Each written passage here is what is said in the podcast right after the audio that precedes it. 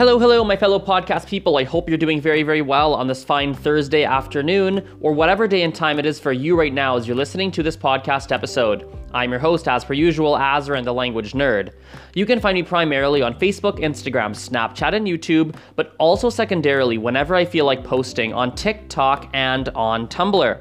My username on all these platforms is exactly the same. It is at PolyglotAzren. That is spelled P O L Y G L O T A Z or Z, depending on your country, R E N. You can also simply find me sim- by searching Azren the Language Nerd on your favorite social media platform. So again, that is spelled A Z or Z, depending on your country, R E N, the Language Nerd. And welcome to another podcast episode. I'm very, very excited, as per usual, to be recording this one here. Man, I've had a weird start to the morning. Actually, that's not true. I've had a really good start to the morning.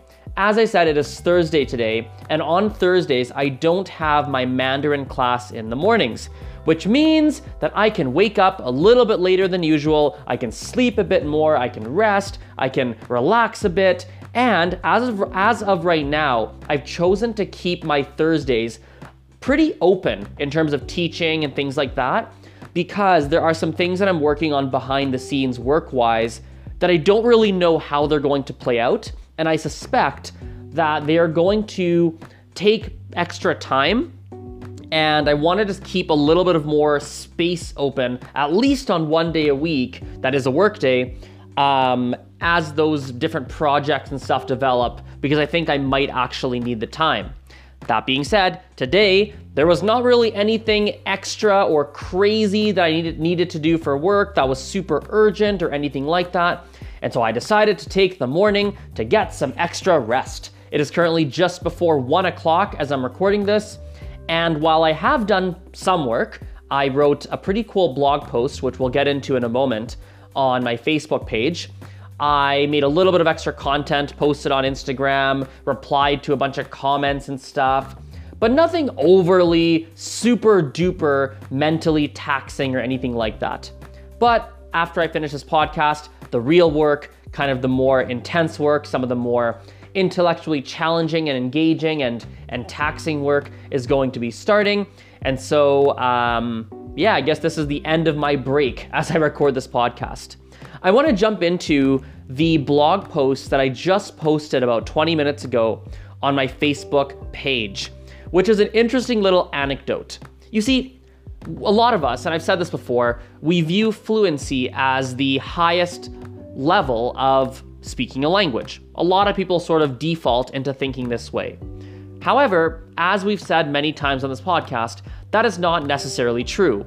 The easiest way to demonstrate this is by saying, a four-year-old native French speaker does not speak anywhere near as well as a thirty-seven-year-old second language French speaker who's been studying it for eight years. In other words, you could have an intermediate level as an adult, and you probably are already stronger in Spanish than a four-year-old native speaker in terms of vocabulary, a- ability to speak grammatically correctly, et cetera, et cetera. For me, I'm really close to this, and I see this firsthand quite a bit nowadays because I work, as I said before, with a Colombian family and I teach them all English. The four-year-old daughter speaks Spanish, obviously, as her mother tongue. It's the only language she speaks. And it's funny, like the number, not funny, but it's just interesting to see how limited she really is with Spanish and how many mistakes she makes. It's crazy how many grammar mistakes and random things she says that either were like, I don't know what the heck she said. And even the mom is like, I don't know what the heck she said, because it just didn't make sense and she messed up words and it just came out wrong. Or times where she says something and she said it, she says it wildly incorrectly grammatically, but you still really get it. So that's the easiest way to kind of demonstrate this whole fluency, you know, quote unquote, being fluent, not being the most advanced level that one could achieve in a language. I want to go a little bit deeper with this whole conversation with a little bit of a different example that I think is going to throw a lot of you for a loop. Now, there are people that I know, two who come to mind specifically, who speak French and Spanish, respectively, um, really, really well, like very strong levels. The Spanish speaker is probably, I would say, at an upper, probably like a B two kind of level, so an upper intermediate, while the French speaker is definitely much closer to a C one, so kind of a lower advanced, like really, really strong kind of French. Both of them have learned these languages as second languages, as foreign languages, and they are not their mother tongues. And yet, with these two particular people, if I were to have an intellectual conversation with them about a very deep topic, such as religion or sciences or whatever, something deeper and something really intellectual, these two non-native speakers would navigate those conversations at a much higher comfort level and, for lack of a better, lack of a better term, with much more fluency than a lot of native speakers I know, just because of their overall intelligence. So even though they're more limited with vocabulary, maybe with grammar, things like that, they are more knowledgeable about the topics often, right, if it's a deeper topic, than some native French and Spanish speakers that I know. And that's a whole interesting thing. It seems so backwards that what? Uh, a learner of the language can navigate the whole, can navigate conversations, some conversations, better than a native speaker? Like, what the heck? That seems so crazy, but it happens. And so fluency is dependent upon the types of topics you are well-versed in, what you know how to talk about, what you don't know how to talk about. And it's not just a, it's not just a matter of, do you know a lot of words? Do you know a lot of grammar? Can you string words and stuff together properly? It's not just about that. And fluency is on such a sliding scale, and it's such a it's such a difficult thing to really measure ultimately. Another representation of this has to do with, oh shoot, what was it? I just had the craziest thought and I lost it. It was such a good thing I wanted to share with you guys, but I don't remember what it was. Oh my God. Ah, I hate it when that happens. Seeing as these aren't scripted and a lot of my podcasts, well, all my podcasts are quite on the fly, sometimes it happens where I have a really good idea that I want to share with you, but it slips away from me and I just can't remember what it was. Ah, well, it is what it is. Okay, I just paused it for a moment and I thought about it and I tried to figure out what I was going to say and I remembered. It was a slight tangent on this whole conversation of fluency, but it is a relevant tangent. There is a, con a concept that some people have, maybe even actually, definitely many people have, which is around native speakers being a better teacher than non-native speakers. In other words, some people believe that there is a correlation between your fluency in a language and your ability to teach that language. But here's the thing, guys.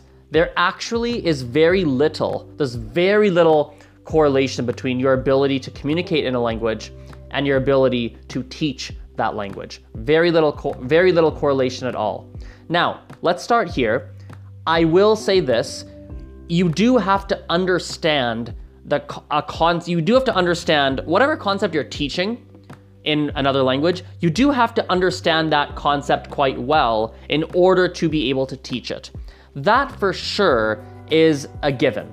You can't go and start teaching, you know, uh, phrasal verbs in English and you pick out five phrasal verbs. There's no way you're going to be able to teach those phrasal verbs if you have no idea what they mean. That is common sense. I don't really think we have to debate or argue or dive further into that. But I will say this, let's say you are a, uh, an English learner and you speak Spanish as your mother tongue, as your first language, okay? And let's say you know only one thing in English. The only thing, the only category of knowledge you have is being able to introduce yourself really well. Like you know how to say your name, you can say your age, you can talk about your work and your profession, you can talk about like anything that has to do with introducing yourself. This is knowledge that you have really good. This is this is stuff that you know really, really well. This, if you know that stuff really, really well, and you have an ability to break that concept down and explain it really well, you could teach that concept to other people. In fact, you might even teach that concept better than uh, better than someone who speaks the language really fluently. It's just reality. It's just the truth. That's why, that's actually how I am able to run Mandarin events in my city. I host meetups and get-togethers, and I host a lot of Mandarin events where I teach Mandarin, despite the fact that my Mandarin level is basically a kind of lower intermediate. I'm at a very intermediate kind of stage with my Mandarin. So I'm nowhere near fluent, and I'm like, I have so much left to learn, and yet here I am teaching things. And that is because for the things that I know well, I am, I know how to break them down for other people. I know my pronunciation is really good, right? Especially in isolation. If I just have to say one character or a simple phrase, right? If I'm not just, if I'm not trying to say things spontaneously, my pronunciation is like, it's, it's near perfect. It's really, really good. And I understand it well. So, and I know how to coach people to help them figure out the pronunciation. Anything beginner level, no problem. I can break it down for you. I can organize games and activities and, and help you really grasp them. So it's an interesting thing. It's a tangent, like I was saying, but it is a relevant tangent on what does it take to be a good teacher of something? And to tie a bow in that conversation, it comes down to, first of all, you understanding the concept that you're trying to teach, and then you having the ability to actually break it down and explain it in a way where not only do people understand it, but then you have the ability to actually help them remember it for a longer period of time. You see, this is where we get into some interesting territory, right? And now we're going more into an education and teaching style, like language education from the teaching perspective and less from the learner's perspective. But I want to go there because that's a big part of my life. Um, it's interesting how we define what a good teacher is. You know, I think a lot of people find that the, the teaching, how, how can you say this? That the teacher's job starts and ends in the classroom. In other words, if you get four people, twenty people, ten people, one person, doesn't matter, a certain number of people in a room, your job is to be able to teach them while you have them in front of you.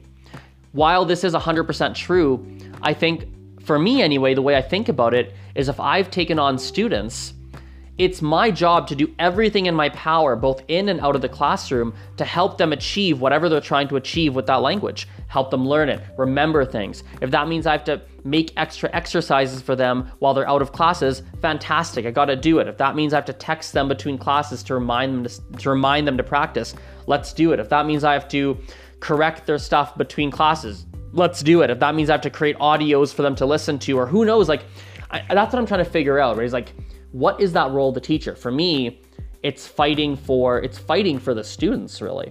That's that's my whole version of it as of as of today, as a twenty-six-year-old guy. I mean, I'm sure this whole thing will evolve over time. Like, I am a much better teacher today than I was, you know, at any point in the past. And yet I know in five years I'll look back and be like, wow, Azren, you knew nothing five years ago. I'm so much better now. And it's crazy. It scares me because I feel so, I, I'm so, it's crazy to me because I, when I look at the language education space, right, in many ways, I view, like, there are people that definitely are stronger than me in some respects and better, but I view myself as really good in comparison often. I think another thing to look at as well, and by the way, this is something you should be looking for if you are looking for a language teacher or a tutor or a class or something like that, language coaching, when you're looking for stuff like that, I would look for what, what I qualify in my brain, and I'll try and break this down. I would look for a salesman. I would look for someone who can sell and who's, who's selling, right? And not, and I should be very mindful, not just selling up front, not just saying all the right things to get you in the door and get your money, not exactly that kind of salesman, not a salesman who's putting pop-up ads and, and is just doing a really good job of marketing themselves, not necessarily. But what I mean by salesman is I mean a true salesman. And in my mind, here's what I picture to be a true salesman. In my mind, a true, a quote unquote true salesman or saleswoman is someone who takes the time to really understand your needs and do everything they can to match those needs and, and meet your needs and hit those needs. It reminds me of uh, the, the, the pub owner. I think I've talked about him. There's a new pub or a pub that we've been hosting events at. The sole reason that I host events there is because the guy who runs the place is a really, is a true, like he's a true salesman. Yes, he does follow up with me. Yes, he absolutely wants my business. No doubt about it. He wants my money. He wants us to go there. He wants, he wants it. There's no doubt about it. He asks shamelessly, and he will follow up on things. He's on top of his stuff. He's organized. He, he's a sale. He's selling, right? He's going to do whatever it takes to close a sale. But backed up with that, what he backs it up with is to get my money, to get our business. He basically wants to know what do what creates the perfect event for you? What could we do to be the perfect venue? And he does everything he can to do that, to deliver on that. He is like, sure, you want to adjust the menu? Sure, we'll adjust the menu for you guys specifically. We'll have drink specials. Sure, you want to book, you want to have private events? Sure, we can look into that. You want to do this? Yeah, let, let's figure that out. He's trying to make it perfect for me. So it's kind of like, why the heck would I go anywhere else? For a teacher, you want to find someone who will do that. You want to find someone who will take the time to figure out your needs, figure out what you're trying to figure it out for you, right? And they will structure it perfectly, or as perfectly as they can for you. They're fighting for you. That's what you want to look for. And in my mind, that's kind of like the, the perfect salesman in many ways, at least the way I view it. So look for someone with those salesman-like tendencies. It, you know, I don't know. For me anyway, I see a lot of benefit in it, and I always, I'm always looking for that. And it's something that it's tough to find in my experience. It's not easy to find. I look for it with languages. I look for it in any time I'm trying to find someone to help me improve a skill. I'm looking for that salesman like, those salesman, saleswoman like tendencies. So anything else I want to share here? I think nothing else. A little bit of a shorter episode, seventeen minutes. So let's wrap it up there. Thank you for your attention. I appreciate it. You guys rock, and we will talk next time. Bye for now. See you.